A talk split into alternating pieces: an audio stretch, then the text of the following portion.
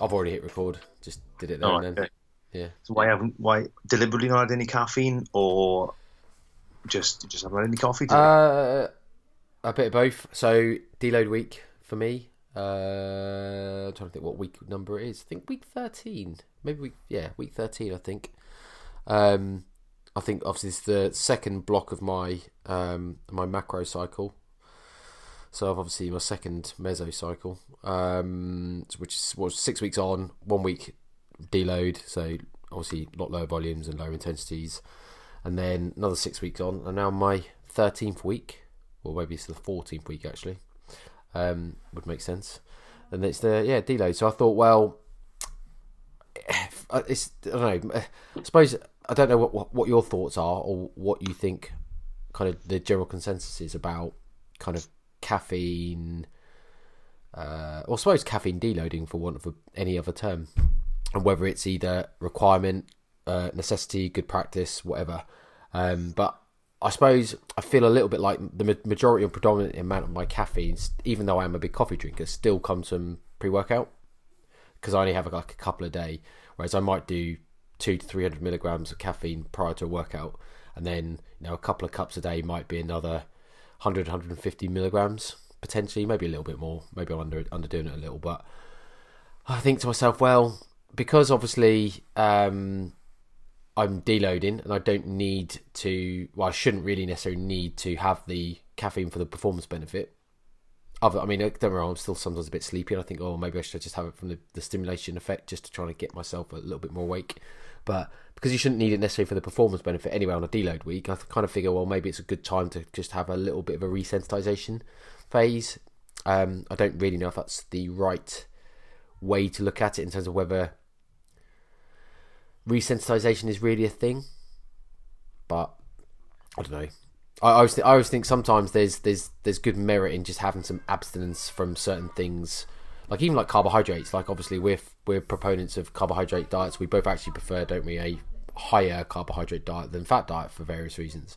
Um, but I would also say I think for a lot of people it's worthwhile having some periods with lower or, or few carbohydrates, whether that's like not necessarily ha- doesn't have to be like a period over a week, say, but just like basically not eating carbohydrates all the time. So maybe like a meal with low carb every now and then. So your body just basically has to at least go a good number of hours during the day, um, or even fasting. You know, you know that just I think it's just good. It's good from a metabolic health and metabolic flexibility perspective to just to have periods of lower carbohydrates than to just basically constantly being ramped up and having high blood sugars all the time. If any makes sense, I ramble a bit, but I, th- I think it makes sense. I think with, with the caffeine, it always depends why you do it. It's like if you're the sort of person who is doesn't sleep enough and then is relying on caffeine to function um, day to day, and that's like you know six, seven, eight, nine, ten cups a day, then you probably would do better sorting your sleep out first and then getting rid of the caffeine for a period. So when you when you are actually tired for whatever reason, you've trained hard, it's the it's, know, it's, it's almost like a peak week of your training program where you're you know maybe going to failure most volume you're tired and then you can you're more sensitive to caffeine so it makes it all different when you're actually tired rather than you relying on it um, it's the same, I suppose, if you use pre-workouts and coffee. Like I remember when I first started drinking a Costa, I thought I fell off my head. Drinking the large Costa coffee, it's like Jesus Christ, what's this about? But now, it doesn't really affect me. So, would you ever get that? I don't know that sort of feeling back ever. Don't know, but you probably would have more chance of feeling the effects of caffeine more when you desensitize yourself from it. Yeah. Well, the the desensitized bit actually is a, is a bit where I'm thinking to myself, I'm not even sure if that's a real thing in terms of whether you desensitize yourself to the stimulation effect. So what we do know is, well, there's very little evidence on it actually, but I was about to say what we do know is that habitual caffeine in, intake um, doesn't affect the performance benefits. So basically, if you're a regular caffeine drinker, you will still see the performance benefits in exercise performance.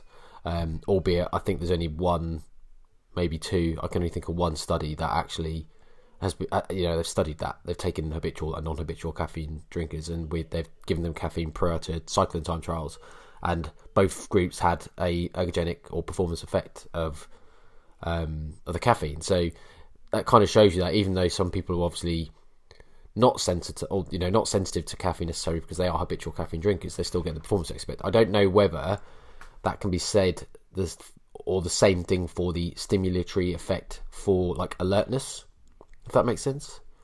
Um, I'm actually not very well read in that bit, and I can't think off the top of my head whether I think I've read anything in that in that realm or not. Actually, because obviously, I guess that's the difference. Part is if you're taking caffeine for the performance benefit, it's different than taking it for the stimulation effect for alertness, aka you know you're tired as fuck all the time and you're just smashing out cans of, mon- cans of Monster or coffee.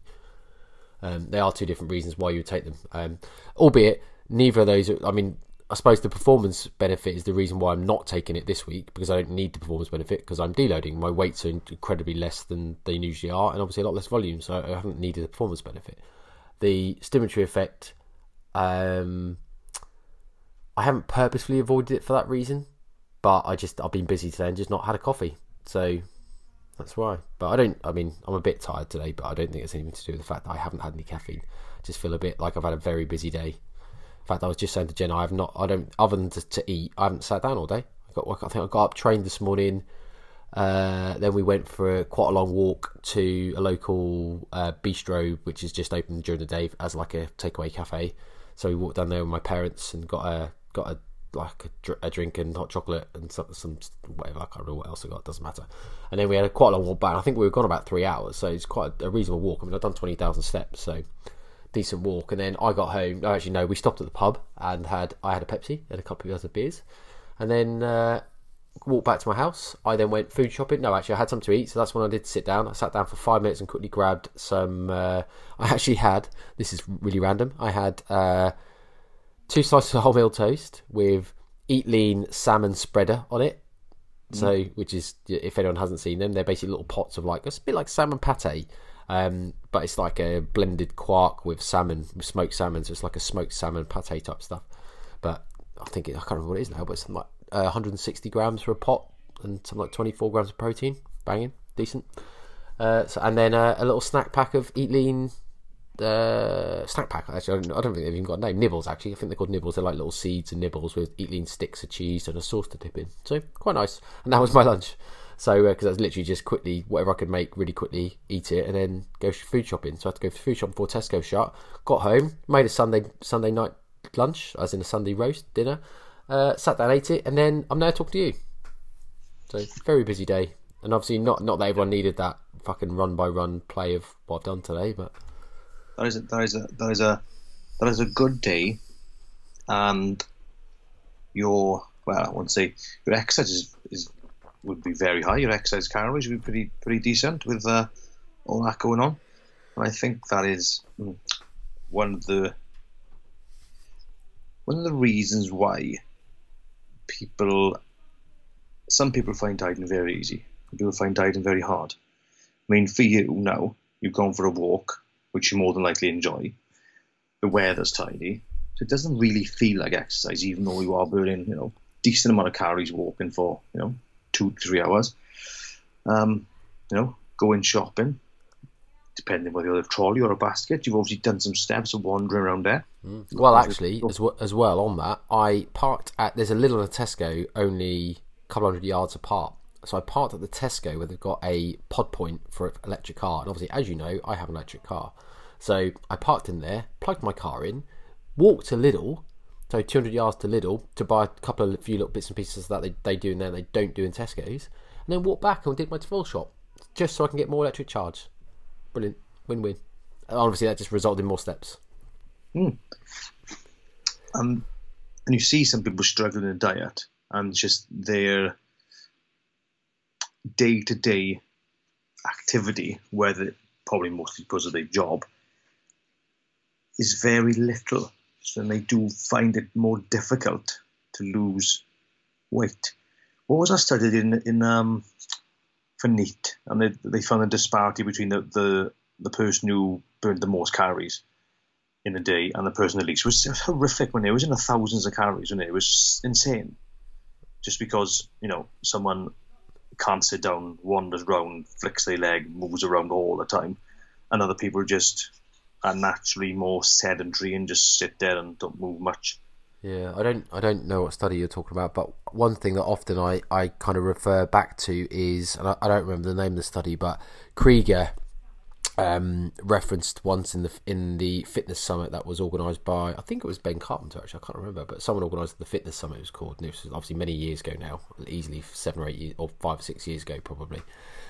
And um, I remember Krieger presented a slide where I think it was a meta analysis around um, BMRs that had been measured in clinical settings and like the differences of, of the of a you know the, the basal metabolic rate between different individuals were like so small in that like the heaviest to the lightest type individual and males and females all included and stuff. The the difference between the BMRs of some of these people were literally like three four hundred calories or something and it kind of the, the reason that comes or, or it comes up as, as, quite a prominent thought because it, it kind of dispels that myth that oh I've got bad genetics or slow metabolism because it kind of shows you actually hmm, there isn't actually that much difference in kind of like the energy intake required for individuals to you know to maintain their weight their BMR um, or, or sorry not to maintain their weight I to stay alive um, their BMR it's that what you're referring to. It's the activity and stuff which makes all the difference. Like the reason a lot of people's energy expenditures are so are a lot bigger than 400, you know, 400 calories is because actually the amount of activity they do and the, like NEAT and then exercise activity is the thing that actually then opens up that gap how different people's metabolisms metabol- metabolisms are. I always think that's just quite a prominent point. It's like for me, if there was a, if I had a twin, exactly the same weight, you know, dieted on the same sort of calories, did the same exercise, as I say, like say a couple of, couple of sessions cardio a week, four days a week training. But I work in the job I work in where you could probably well I probably average 17 18,000 a day and the twin worked in an office doing 2,000 a day I would find it markedly more easier mm to lose it because I'm on my feet, not 12 hours a day, but minus breaks, probably 11 hours a day. So there's a big difference there between sitting and walking around sometimes fairly quickly. Yeah, I I think I don't I don't I don't think there's many papers on it, but there is certainly I think my uh, opinion I suppose is probably the best word. My opinion on on kind of like the idea of energy flux. So the idea that I guess we well we know that energy balance, as in terms of kind of calories in versus calories out, is going to determine um, weight your weight loss, your, your weight gain, or whatever. Uh, the idea of like energy flux is that people that have a higher calorie input but a higher calorie output are more uh, successful or find it easier to diet potentially than someone that has a lower input and a lower output, but obviously the net result is still the same. So someone say basically, you know, a small female burning a thousand calories but consuming a thousand calories versus a very large male burning five thousand calories but consuming five thousand calories. Obviously, they're still maintaining their weight. Say, I think the former will find it a lot more difficult for various reasons. I think. I think, and obviously that that's quite two extreme extreme examples. But basically, I think the idea of that, well, actually, you could you know any individual could maintain their weight on X amount of calories, but actually they could up their expenditure a little bit, but obviously then be able to consume a bit more as well. But obviously the net outcome is then still the same. That's probably a more positive move because I think there's various. I mean, and I don't know the reasons for that. Whether it's just because more food makes it a bit easier to, um, I suppose, manage a diet, manage appetite, adhere to a diet, that type of thing. Because obviously you've got more food to play with, even though you have to expend more to make up for that you still haven't you still have that period of consuming more, which might just make it feel a bit easier, both maybe physically and psychologically as well. Or it could be like more nutrients available because obviously you're you've got you're eating 2,000 calories maybe rather than 1,500, and obviously you've then got more vitamins, minerals, phytonutrients, fiber, you know, even potentially more protein, whatever. There's more nutrients being shuttled through the body compared to obviously consuming less but exercising less. Um, yeah, I don't. I, I mean, I, I, don't think there's any metabolic ex, like almost advantage to doing that. It's not. I'm not saying that. Obviously, oh, you know, the more you exercise, then then the more you can eat. But there's and there's some sort of metabolic advantage that if you do that, you're gonna end up in a better or or more of a calorie deficit, say, than if you consume less but exercise less. I don't think that. I just think it's more, um, you know, potentially like I say, just having more food availability and potentially more nutrients just kind of shuttling through the body as compared to trying to basically starve yourself. But I, I mean, just sorry before you do chip in, mate. I was say the only thing I would say is obviously to a point. I mean, I don't think obviously anyone can be saying right, okay, well, I'll at the minute I'm doing, I'm eating X and I'm I'm expending X. So all I'm going to do is I'm going to up my expenditure by 500 calories so I can eat 500 more. And then you're like, okay, that works. But then I'm going to do another 500 and then another 500 and then you're doing a thousand and then it's 1500 then it's 2000. There's only a, so far you can go before obviously mm. I think any benefit will be lost, or it just then doesn't necessarily suit lifestyles, or just make it. You, you probably get to a point where it's just unadherable. You just can't stick to it. I used to follow a guy, you know, Daniel Wheeler. I know. Well, I don't know yeah. Dan Wheeler, but yeah, I know. I, I know Dan Wheeler. I don't follow him because he was essentially saying diets don't work, which, well, pretty much all diets work tonight to a point because people can lose weight. It's just they can't maintain it or keep it off. And he's almost said, don't diet, just increase your activity. And I'm like, that only works to a certain degree. That, that every single person, unless they're a professional athlete, will come to a point where you can't do anymore. So you will have to, you have to be take your have your deficit from from eating less calories, less food. And he was trying to say to people, oh, don't diet, calorie deficit is not the way to go. You've got to from food. You've got to train more and train more. It's like, all right, so you're telling someone now, say who's a parent who works twelve hours a day, might have got you know, two, three kids, comes home, makes some food, puts them to bed, got to get up at four, five in the morning. You're telling me they're going to do three hours of cardio a night? You know, you know, your fucking mind. This guy clearly is, is was wasn't in reality. I'm like, but you almost seen one of these guys. Oh yeah, if you want to do it, you just do it. I'm like, you're not in, you're not living in the real world, yeah. No. But the end because obviously, more active you are, clearly, you know, the more calories you'll burn, which is obviously better if you want to keep your calories higher, so you can stick to the diet better. That's fine. Like we said just now, that there comes a point where you just can't do anymore. And bearing in mind, your body adapts to that stimulus. If you run, you start running, your body's inefficient at running. So eight months on the line, you become very efficient well. You'll be more efficient at running. So you're burning less calories. So you have to do more just to burn the same. So it's like, well, where do you go from there? Yeah. He didn't yeah. really want to know. So it's like, I'm not going to argue because it's like, what's the point? Because yeah. if you if you just if you don't if you can't see that, then I don't think it's pointless really talking about it. Yeah, I, th- I think I mean I think the literature out there on like and we've said this before, but the literature out there on exercise intervention alone isn't particularly great for weight loss. I think obviously there's a lot uh, there's a lot of studies out there which kind of shows that people that only focus on basically exercise, basically for, for the, like what Dan's saying, in, in, in an attempt to lose weight, aren't only successful.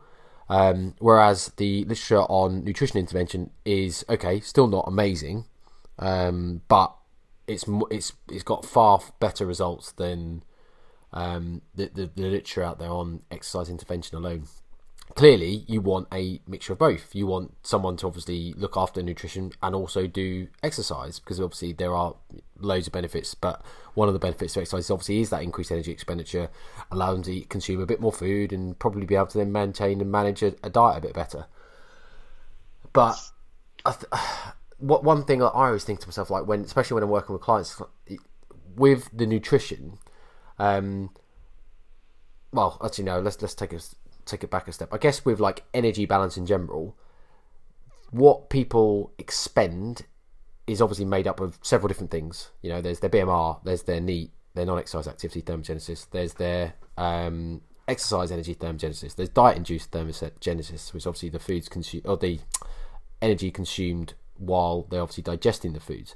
And I guess what's um, like your exercise when when people try to manipulate exercise, one it's obviously really difficult to actually measure. You know, we don't really have any too accurate ways to measure how many calories someone's expending um, in any type of activity or exercise session. We don't as general population anyway. Obviously, we don't have metabolic wards, where we can stick people in and, and accurately measure it.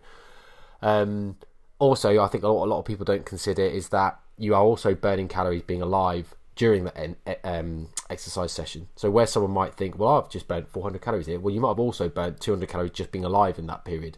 So actually, you've only really burnt 200 more than you would have done. And I think that often gets lost. But you flip that around to nutrition, and what we do know is that if you don't eat, consume, you know, 200 calories of a Snickers bar, say, that's a whole 200 calories you've not consumed. So you can control that. It's a lot easier to measure, and obviously it's also a net 200 calories down. Whereas you can't say the same for exercise. So I think sometimes manipulating diet is actually a lot, lot easier, and probably why it's a lot more successful than than kind of like the exercise intervention alone. Um, but that being said, there's also moments where you know there are certain clients where the calories do get quite low during a dieting phase, and they can't really go any lower. Like you might get a, a female down to thousand nine hundred calories at some point, and obviously if they if if progress stalls and you need to make a movement somewhere, you can't really keep pushing them down to 800, 700, 600 because to be honest, no, that is just not going to be sustainable for very long for anybody. It's just so low then that it's, it's just unmanageable. So you might have to then start to con- obviously to consider you do have to up the the energy uh, expenditure to kind of still create that calorie deficit. So uh, obviously it's it is individualized and there's a lot to consider about it. But yeah, I don't I don't actually remember how we even got on the concept of energy flux. To be honest, I think we were just you were just talking about how I guess being active is good, and it just allows people to have a few more calories and probably helps dieting. I think, didn't we? Um, yeah, I can't really remember now. It seems like about twenty minutes ago. This probably was twenty-one minutes ago. anyway, I think. Well, I know it came off the back of the fact that I've, like I say, I've done you know over twenty thousand steps today already. I say already is eight o'clock at night, but um, which is more than I would usually do. The only day I do that is when I go if I do any long distance cardio, like on a whatever day Wednesday when I do like a 10k run. I might hit 20,000 steps on those days, but so it's quite a, a, a high rate of exercise for me today. I'm only on 7,000 today. Not going to work. Uh, no, however, my last shift was. I tell you, I did overtime yesterday. So my la- my last shift was one, two, Wednesday night. Right, so I've done Monday 15, it's quite a slow week actually. Tuesday 15, Wednesday 15, Thursday 15, 10 on Friday, 17 yesterday, and 7 today. So, so quite, still a high average. Yeah, still a high average, yeah. So it's like whatever that is a week, is 18, 90,000 maybe for the week. But this, I have felt quite rather tired this week, I'll have to say. So my training hasn't been very good. So rather than actually um, I've stuck to trying to keep the weight heavier while doing less reps because that is the thing that's going to help me maintain mass. Not that you're going to lose much in a week, but I feel very tired, so I'll do the least volume I can. So if the volume comes down, then I'll put intensity weight up. So that's what I've done for the last week because I'm like, I can't really face um, a proper session. Hmm. I think a lot of people think that you've got to be motivated all the time, and it just isn't the case. You will have times where you're not motivated and you can't be asked to do something. But that is where consistency trumps motivation. Like if I, if I wasn't motivated this week, which I haven't been, and then didn't train at all, then I'm not being consistent. And if that happens, you know, quite a lot of the year, you're leaving a lot of gains or fat losses behind potentially. So if you're not feeling the best for whatever reason, busy day in work, busy month, busy week, whatever, as long as you're consistent in doing something, in the gym or following some sort of plan, that is where you get results. I mean, plenty of people can diet fairly hard for 10, 12 weeks. But then what happens when the motivation wanes and the weight loss stalls, psychology creeps into it, and they end up going off it. So rather than them being consistent and maybe, you know, go through maintenance phase and then going again, so being consistent through all the way, they fall off the wagon as such. So people think motivation is the key to success. It is not. It's consistency over time. You look at any person who's in shape all the time. There are people who, are, who, who can hold 9 10% body fat all the time. You know, there, there's probably genetic factors as well, but those people are not motivated all the time. They're just consistent in their habit in keeping themselves in that condition. So when people say, "Oh, I lack motivation," or "I can't do that because I haven't got the motivation to do it," well, motivation wins, but consistency you're in ultimate control of. Motivation, probably probably not in control of. Maybe the things you can do to get yourself motivated, but you know, you can't always control it. But you can control what you do and how consistent you are. Consistent you are in getting things done people who it's like if if you're I don't know either very skinny or very fat, whichever one. You either want to gain muscle or lose fat. You know, it's a lifetime of making the correct decisions and being consistent throughout that time. Not about motivation and how hard you can go in certain aspects when you're motivated. It's about being consistent over the long term. I, th- I think the question is, is obviously what you'll get a lot of people say here is how do you become consistent when you're not motivated? Okay, if you're not, if you're not motivated, if you're going to the, if you're, I don't know, if you're like six months into, you haven't trained before, now you're training, now you've lost motivation to go to the gym, all right? Happens probably, but just going in there and doing something, even if it's just anything, just to get in there and get just being in the habit of going to the gym.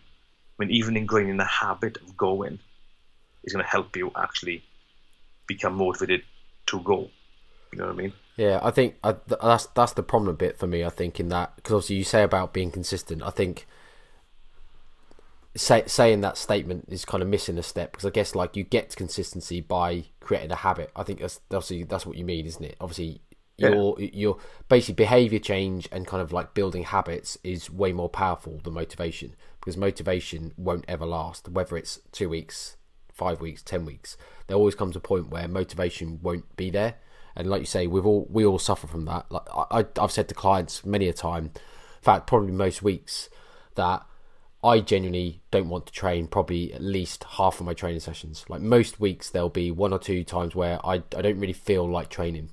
Um, and it's usually only at the moment before I start. Once I get going, I'm fine because obviously I'm in. I'm, I'm kind of in the session now. I'm you know I'm doing it, so I'll just kind of get through and just ends up being like a normal session. But probably at least half of the times that before I, I know I need to train, I'm like, oh, I don't, I'm not really up for this. I don't feel like it. I just I'd much rather do X, Y, Z or whatever the kind of next thing on the list is to do rather than I would go in and train. So, like, if I was relying on willpower or motivation to do that, wouldn't happen. I'd miss half my sessions, but I, I don't because it, for me it's it's something that is over time become a habit that I that I do now. I do not not do. that makes sense. It's a bit, uh, and again, an analogy I often use with clients is it's like brushing your teeth. You don't think twice about brushing your teeth. No one really enjoys. I mean, actually, I do quite enjoy brushing my teeth because I love being, being clean afterwards.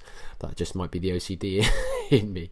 Um, but yeah, I mean, like most people don't enjoy like the act of or the process of brushing their teeth, but they do it anyway because they know they have to, and they, they've just built it into a habit from such an age that it's now something that they just do. They don't even consider twice about, and that's where people need to get with things like their training, or where they need to get with kind of how they build the majority of their meals. Um, but I think you only, as in like when I say that, I mean like become habit that a bit like we said about um, last week it becomes habit that you don't have takeaways every week. And actually like the habit is you have a well balanced whole food based meal every meal instead. And obviously takeaways are then no longer that habit all that kind of thing that you do. So that's kind of what I mean by by nutrition. But I think you only get there by starting. Obviously, you have to. I mean, whether rely on motivation or not, but you have to use some form of willpower or some effort has to be involved from the start to almost just start this domino or this cascade.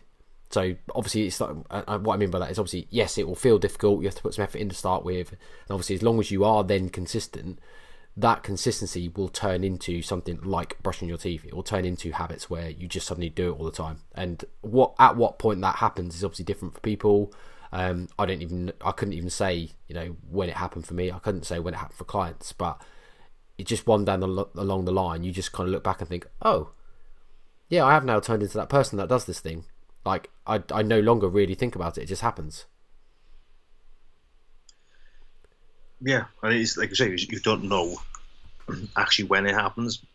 But what, what I think is, is, is society in general is they want things now and they don't want to think about the long term. If you play the long game with your training, nutrition, gaining muscle, losing fat, whatever, the decisions you make will hopefully be better.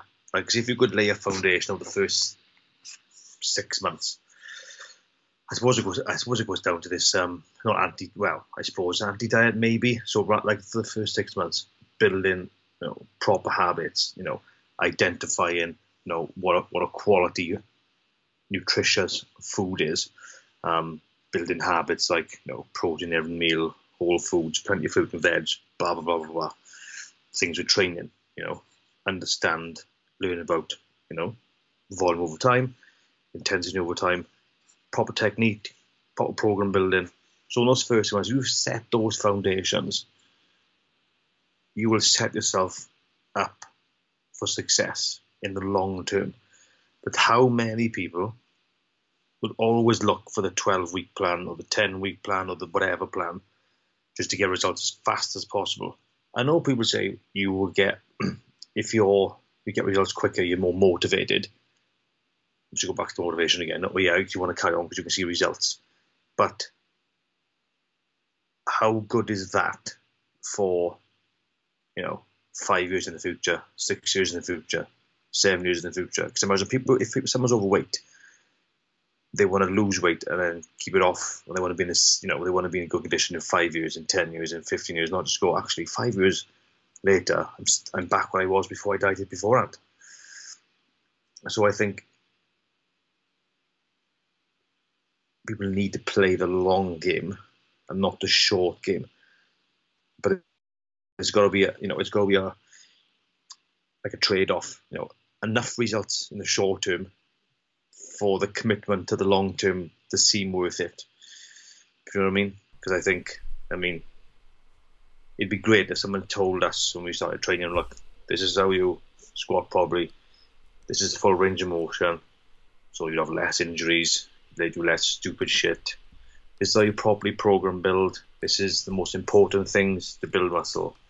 You know, volume over time, intensity over time, use IUD load, blah blah blah. Even though you're thinking, oh my god, it's so fucking boring.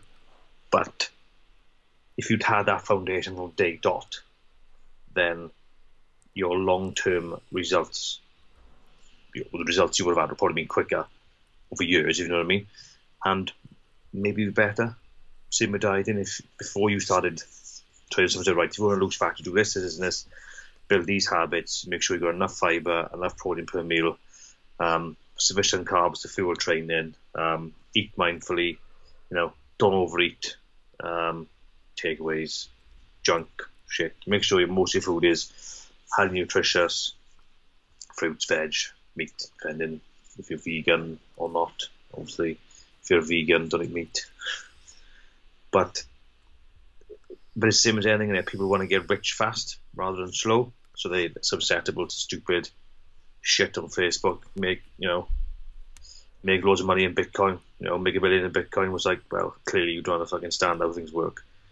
So it's the quick thing all the time. It's quick this, the quick that, the quick money making, the quick fat loss, quick muscle gain. Never works. Never ever works, unless you're lucky. I mean, there are people who've done things very quickly in, in, in life. But uh, I do pl- I do plenty of things very quickly in life, mate. Like what? That's how I, that's how I ended up with two children. Two minute Brett. Oh, um, But yeah, but any industry in this is particularly prevalent in, in, in money. The, I don't well, we won't call money in industry, the, the financial industry. Then, um, you know, how many people have seen uh, things on Facebook for you need one property to be to quit your job and like what fucking planet you got living on? Oh, Bitcoin's the thing that's going to make you rich. This stock's going to make you rich. This diet's going to make you shredded. That diet's going to make you whatever. Fitness and finance are the most horrific industries for bullshit. And people will fall for it because of short term thinking, which never works out. Ever. Well, not ever, but 95% of the time. You know what I mean? yeah, So like that one guy who's in money in Bitcoin who was, was p- pure luck, bought it 10 years ago. Look, I made this money. Yeah, but you fluked it because you speculated. It's like died, isn't it? Oh, I, I died it on keto. Look at this, and look at me now. Like, yeah, because it suited you. You know, you didn't know what you were doing. You didn't know that it was a calorie deficit. You just fluked it again. And then people follow it because they want short term results like them. And it, it always ends, well, most of the time it always ends up badly.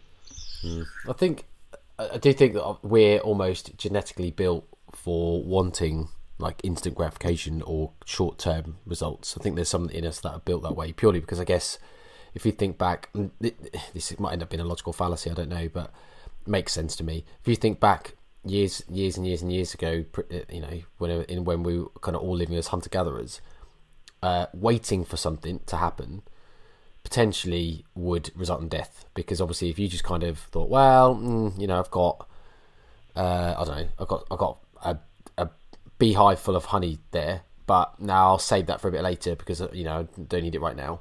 That you could just starve to death before you ate it or you know the same thing with a you, you kill a woolly mammoth and it's kind of like well i'm not going to gorge on that right now. I'm kind of full after a couple of mouthfuls. Again you might starve to death before you even get to eat the rest because it just rots. So I guess we like from a survival perspective, it makes sense that we are very much driven for things now because obviously, like now's good, later might not might be too late. And I think there's just a lot of that still in our genetics and our makeup that we still have these kind of thought processes or actions aligned to those type of behaviors, which obviously in the current Western, you know, 21st century in the Western world, doesn't really help us. Um, you know, we don't we don't really like do things which are kind of better for us in the long run because we can't really see past like kind of what looks good to us now. But it's just kind of the way I say I think we are genetically built. But It's very, it's nice. To, it is nice to do things in the short term, isn't it? Especially make money and look better. You know I mean? Yeah, I, I mean, you you think about it. I I work in retirement savings uh, outside of obviously nutrition coaching, and I always said to myself like pension schemes are a funny thing to try and convince someone to, to kind of to take up because you try and tell a 18, 20 year old to give you money now, but they won't see it until they're at the very earliest, well, 55. Now it'll be 57 soon, but at the very earliest 55, 57, um, or possibly later because obviously um, not that many people get to retire that early because they won't, they don't actually have enough retirement savings or wealth built up at that point. So you try and tell a 20 year old, you know, you're not going to see it for 40, 50 years later. It's not a very good prospect. Like No. people, people don't want to look that far ahead. They'd rather have it now for beer money than they would put it away to, to live. It is very difficult to convince an 18 year old. I agree. when they can actually, when you actually think, actually, if you do you know about compound interest, you're like, because they won't give a fuck unless you could say, because it's very hard to say. You could have a Ferrari when you're 65, mind. Yeah, but Right. e- even if you did say that, most of them wouldn't Yeah, wouldn't no. buy it. They wouldn't. They wouldn't accept it. They'd be. like- They would still see the fact Yeah. that they want money to go out on a night out now. Yeah. They wouldn't see the fact that it's worth that trade off to be able to have a Ferrari when they're sixty-five. Can you imagine, you know, 50 years of 10 to 12 percent return a year at like 200 quid a month even after 50 years? A lot- It's a lot, Mm. lot of money. You know, it's not a lot of money after the first 10 years maybe, but when it starts compounding lovely, then yeah, but you're right. It is very difficult. It's just like selling someone on. Yeah, you can lose ten pound, but it's probably better to do it in a year and a half.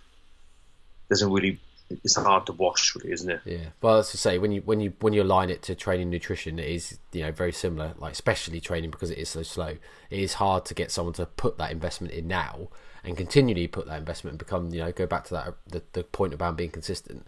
It's difficult to get someone to do that when they're not seeing those returns come back in, and that you know they are effectively banking those pennies, as Je- as um, Jeff Alberts would say, banking those pennies of every training session, so that they do have a an investment pot, aka some gains in 15, 10, 15 years time.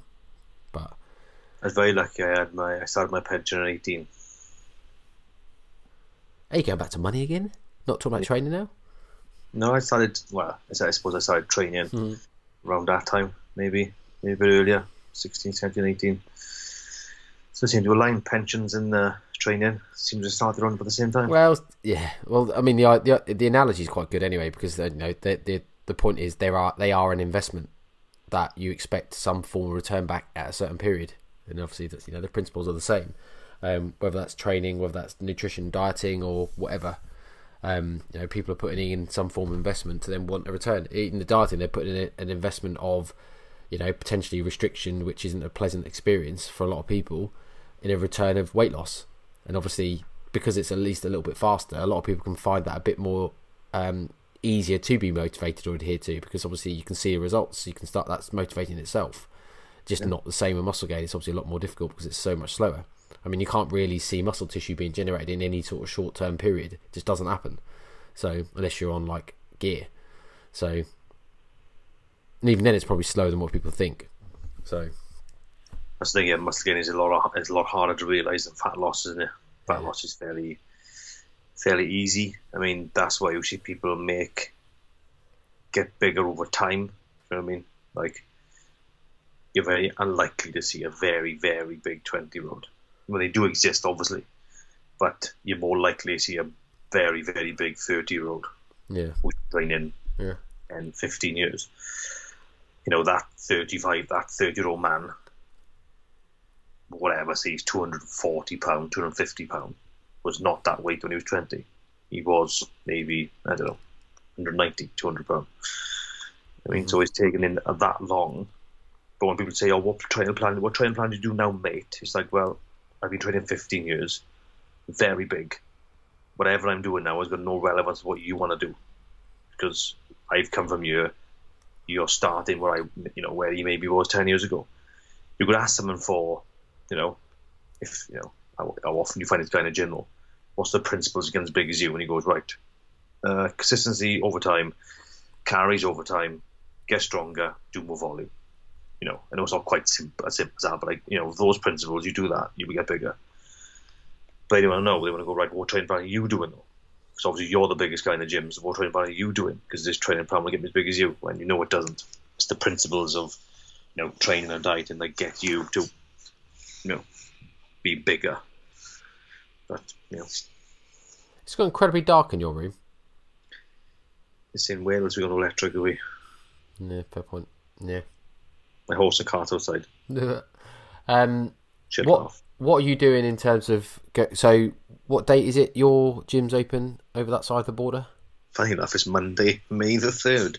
May the third. Oh, nearly Star Wars Day, but not quite. Um, okay, what what are your plans in terms of when you go back? Are you going back into a gym, or are you still trying to train? Because obviously you bought some stuff for some some light equipment for home, didn't you? But obviously, I guess you're not. Are you are you actually planning on going back to a gym membership? Yes, I will go back to the gym membership. There is um, a very, very large gym opening up about 10 miles from me that I'm to definitely have a go at. The three of us train together, so not all the time, but you know, once or twice a week. And we definitely go visit there. I think I'm going to do that on that day, third or fourth.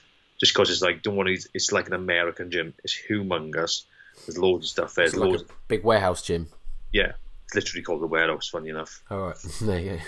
and uh, uh, I trained in a guy's gym who's on it. who's owned a different gym because you know it's the same group of gyms. Well, it's two of them, and it just looks awesome. But I think sometimes when you when you go back, you're like, I want something, you know, something different, something new, just to start back. You know, play with a bit, it, it won't be a structured session. Let's put it that way. Just be like, oh, let's have a go with these all these Hmm. mental new machines. It's a bit of fun. You don't, you don't, you wouldn't need a gym or a new gym for motivation though, would you? Because obviously, I guess you Oh. most people are going to be so motivated to get back in any gym.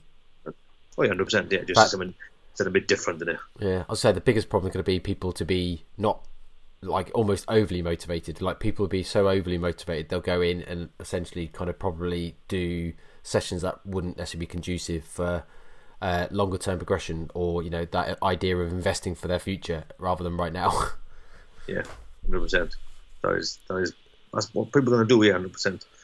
So I'm going to do. May the May the. I'm going to go to that gym, and I'm probably then when I put I will. I'm going to then start um, a dieting viz, and I'm going to get down lighter than I was at the end of the previous one. By I'm hoping eight to ten pound, probably ten pound. So that would take me to like 190 odd, 195 maybe. And considering my goal for the wedding issue was 100, well, my ultimate goal was 170 odd, and I knew really speaking, I probably wouldn't have got there. That was the ultimate goal. But then this was obviously thinking long term this time, not because I'm I'm guilty of short term thinking as well. Not saying I'm not.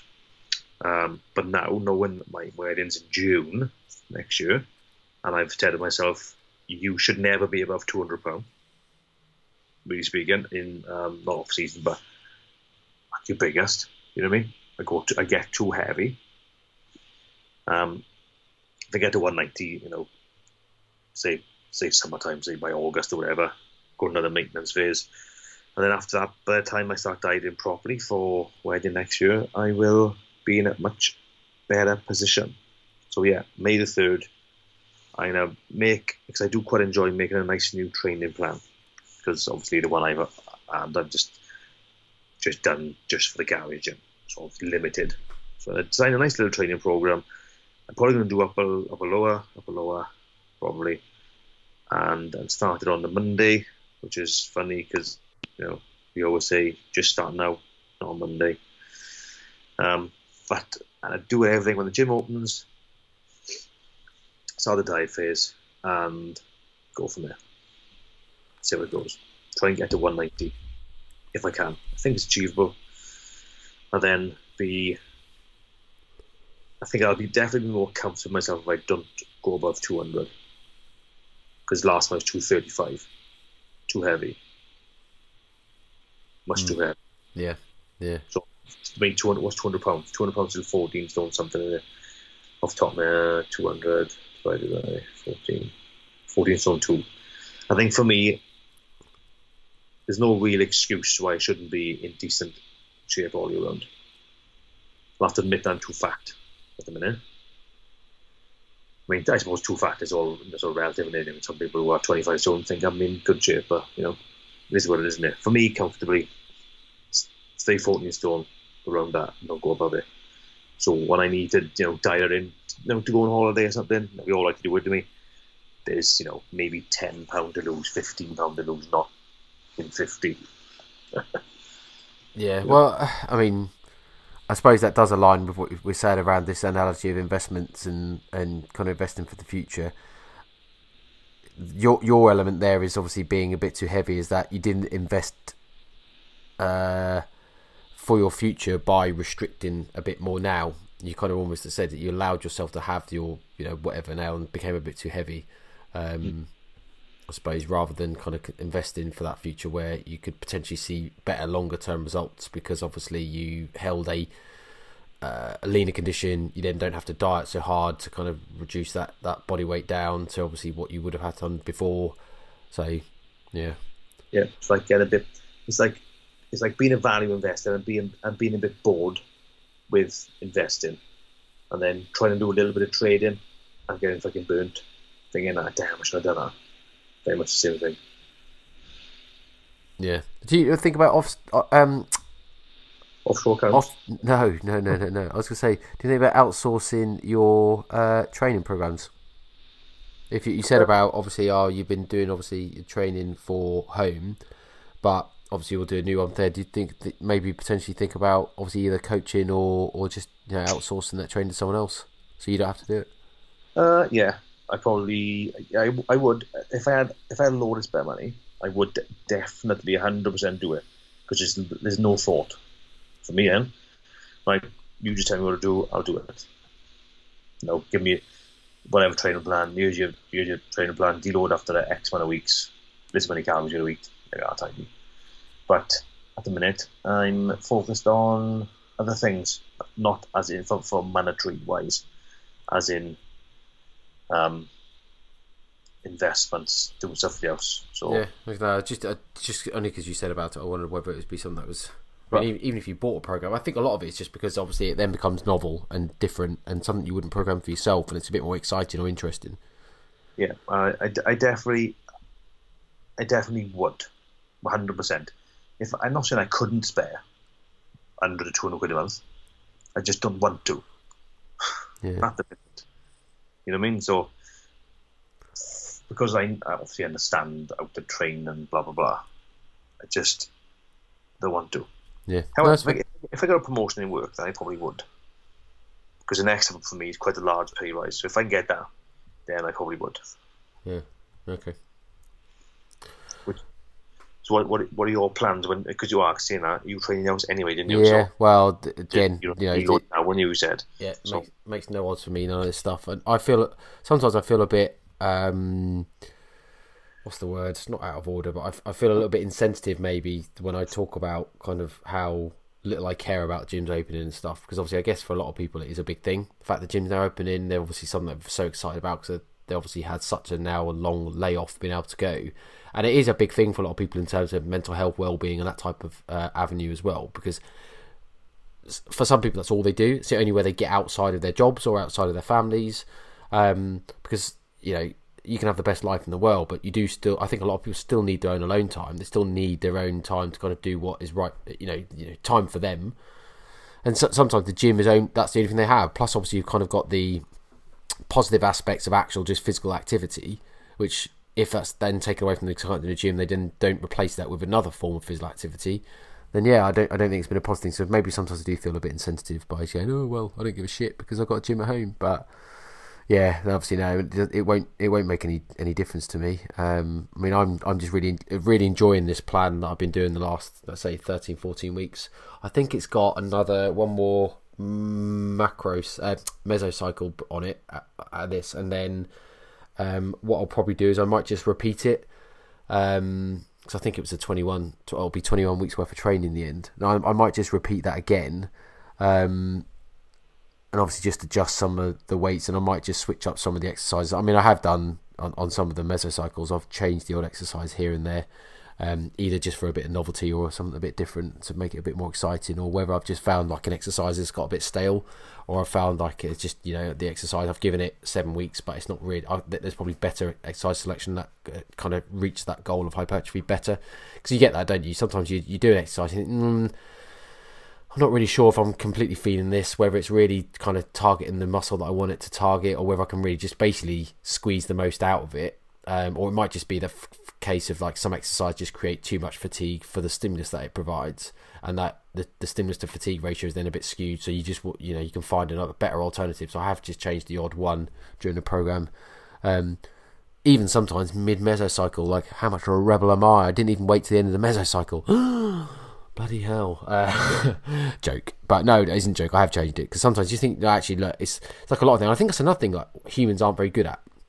If we do invest in something, like you know, if you're watching a film, you're halfway through. How many people will turn it off? Go shit, I'll turn it off. Most people have to see it out to the end anyway, don't you? Or if you get in a queue for a ride at a theme park, you don't just suddenly go, oh, halfway round, oh, I'm, going to leave now. Very few people actually ever do that do they? And it's the same with like exercise. Sometimes you stick with an exercise, even though you probably be better off just cutting your losses and moving on.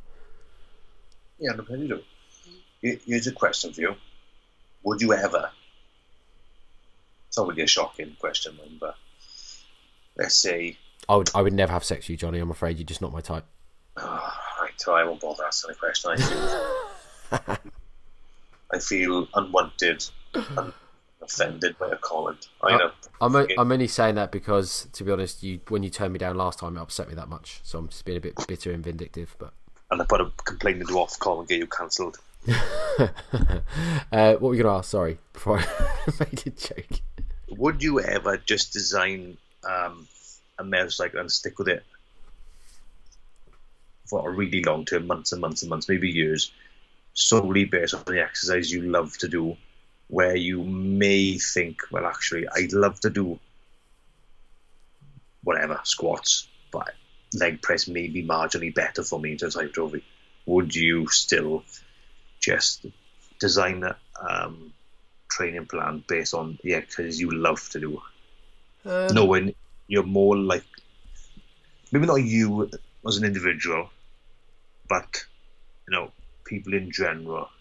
Do you think it's good if they base a training program on exercises they love rather What, than what, as in, so an, an easy example might be like you, you're programming back squats because you really love back squats, but what you you know that your goal is really hypertrophy, and that a leg press might actually have better results in the longer term for stimulating muscle growth because it's Yeah. a better stimulus fatigue uh, ratio. It's probably more targeted to the quads than the back squat would be. yeah, Um, that type of thing. yeah, Um, and how you the squats in the long, long, long term. Long fit. Uh, I think it's a difficult one because obviously I'd like to say no, I wouldn't. Um, albeit I do think there's still there still has to be an element of enjoyment, and obviously, and if you do really enjoy an exercise, sometimes that is enough to just warrant its position in a in a training program. Um, I think it you know you just got to weigh up how much you want to enjoy it and how much do you want to do what is in air quotes optimal um, for obviously for the goal. And I think that it's never a binary this or that. I think there's always going to be a case of well, it's a spectrum. Um, plus, also I think there's probably enough exercises that someone enjoys that you can probably pick an exercise that you really love that still is a really good selection based on the goal you want. I don't think it's probably ever again, like I say, that kind of binary thing. It's either or. That makes sense, but no, I don't know. I mean, I certainly I've removed exercises that I enjoyed because for other reasons. I mean, like deadlifts we've talked about before. I haven't done a deadlift, a conventional deadlift, anyway. In I don't know, eighteen months probably, maybe maybe even longer. I don't know. Certainly a, a good while. Um, on the basis of I do really love deadlifts. I mean, who doesn't love you know picking massively heavy stuff off? I mean, it's a, it's just a it's a manly savage type exercise that just kind of plays on the alpha type mentality like a lot of blokes have, don't it? So yeah, I, I mean, I really, really, really love deadlifts, and I used to do them all the time. Used to love them, but to be honest, they aren't particularly good for hypertrophy, in my opinion. Um, they are hugely fatiguing and will take away from a lot of other exercises because of the sheer volume of kind of like um, neuromuscular fatigue they create. Not not just like like in the local muscles that they're exercising, which obviously is, a lot because it's a big compound move, but also kind of like your your central nervous system just takes an absolute beating. So you can you know you can do a he- load of heavy sets of deadlifts and then you're fucked for the rest of the session. That's it. Like you're not going to really get the most out of a lot of your other stuff sometimes. So I had to take them out of my, my training plan on the basis of that. As much as I loved them, there were just too many negatives. There's just too many drawbacks to to include in them. And for the obviously kind of I suppose like the actual lack of results towards my actual goal, which is hypertrophy.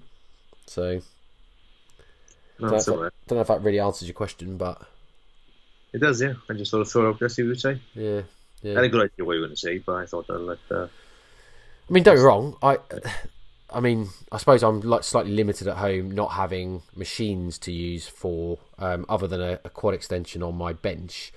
Obviously, I'm limited to kind of like what quad stimulation movements I can do. Um, certainly on the heavier side. Obviously, there's there's lots of the kind of like barbells and kettlebells or um, dumbbell stuff you can do to stimulate quads. But obviously, I guess like a form of squat or back squat or something like that is always going to be almost included in my plan because I don't have a hack squat, I don't have a leg press, I don't have kind of some of those other um, squat pattern movements to include that would be based on a machine. So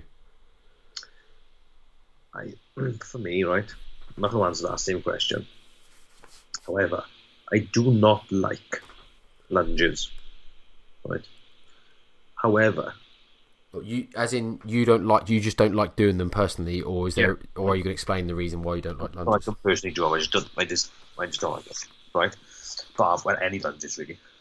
However, I am going to include them in my plan because they fucking wreck my quads.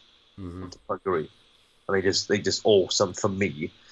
For my, obviously for my body, they just seem, they just seem to hit my quads horrifically well. I'm Mhm. like, I don't like them, but have to include them. I I was going to say there's something about either like reverse lunges or or kind of like static lunging or even uh, like walking lunges. There is something about them that do cause huge amounts of disruption in quads.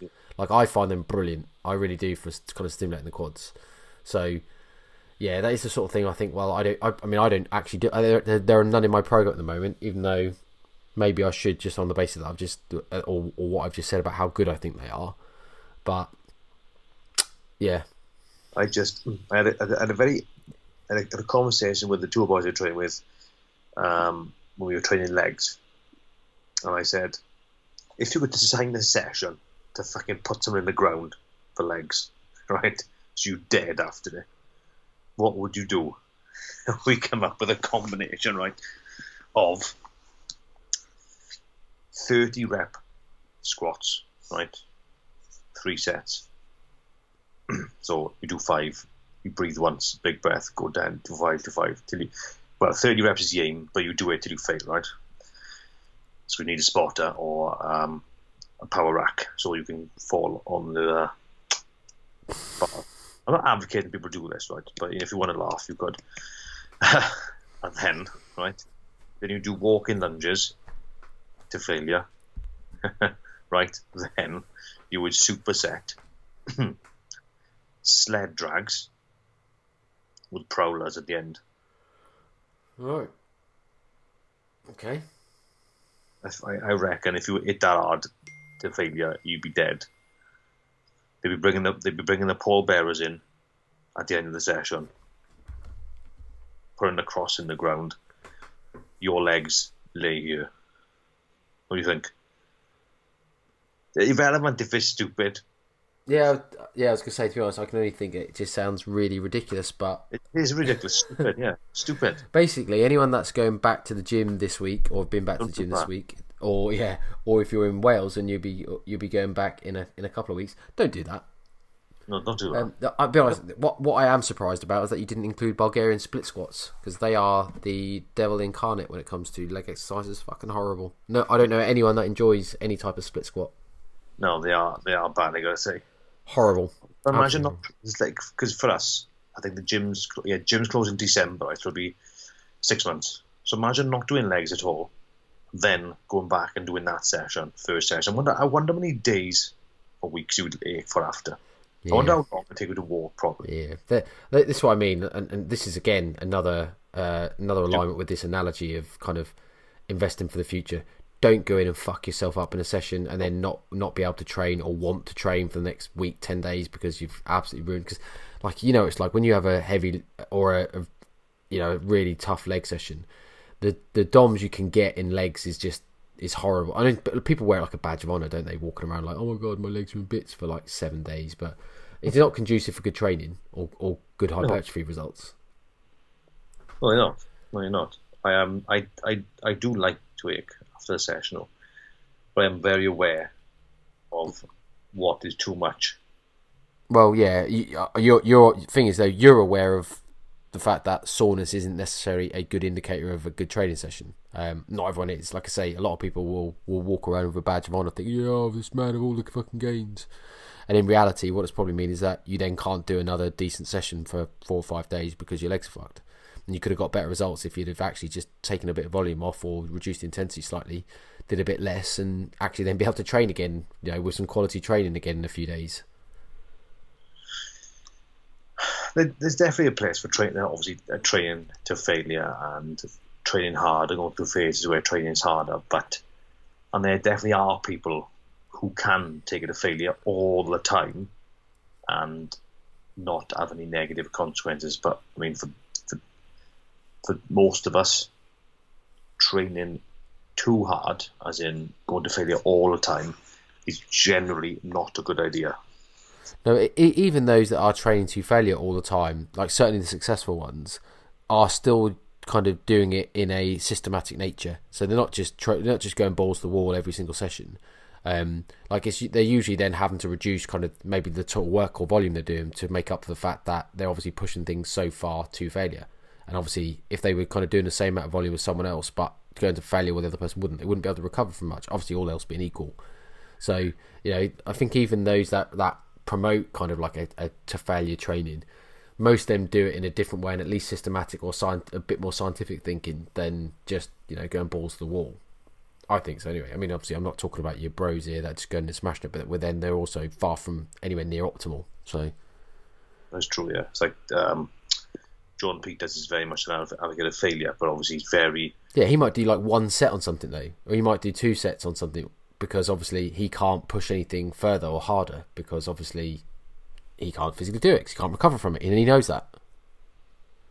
Which is which is intelligent training. You know, yeah. if you're high intensity, you just can't do that volume. No, and that's that's different from like I say, the the bros going in and just training every single thing to failure. I mean, and obviously you can get away going in and training the biceps to failure probably every single session, and pro- and, I, and I imagine you're not likely finding too much detriment from doing that, like because they're small muscle groups, recover quite quickly, and let's be honest, you train your biceps to failure. What really else is it going to affect in the longer term? Not a lot, but kind of going in and doing sets of back squats or you know deadlifts or something like that to failure every single session is a different outcome. It's not the same. Injury probably. Yeah, probably result in injury in, in the long run. So, but there we go. We've we've hit an hour five, mate. So I'm going to wrap it up here. Um, enjoyed the chat. Thank you very much. Uh, I guess not really a specific topic. We were supposed to have a guest again this week. The guest from last week. Um, however, last week's if the if the excuse last week was questionable, this week I suppose is a bit more valid, given he's just had his first child. So uh, yeah, we'll we'll, we'll let him off for not being able to make it. I think literally today, by looks or at least in the last day or so. So it's uh, just it's just about acceptable that excuse. It's just about yeah, just about. Well, congratulations to uh, to said surprise guest who you know we haven't actually said, but people might be able to work out who he is now. Um, but yeah, on that note, uh, go buy cheese, uh, eatlean.com, uh, and then NNN10 for your discount. Uh, if you want some Warrior bars, go to teamwarrior.com, and then I think the code is WSNNN27. Uh, gets you 27% off. Makes those bars just about a pound a go. So, and they are fantastic, as good a bars in the market as anyone else. And for that price, a pound a bar, literally, they are the go-to bars for me now. I will not be buying anything else. That's um, half most 40 bars. Yeah, yeah. I mean, that's what I mean for the price and for the fact that they are actually top-notch bars as well. Um, I say they they are the go-to. I just wouldn't consider buying anything else for that costs more money and are not as good. So why bother?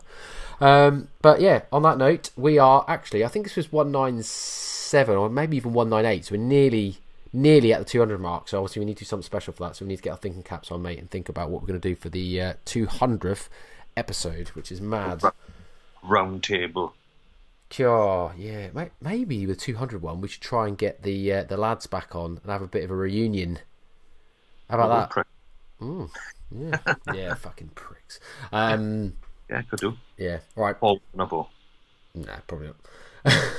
oh, savage. Uh, right, on that note, au revoir, bonjour, auf Wiedersehen, and uh, adios. Yeah. Thank you for listening to the NNN podcast. If you enjoyed the show, please help us by rating on your podcast provider, sharing with your networks so we can get our content out to more people. See you next week.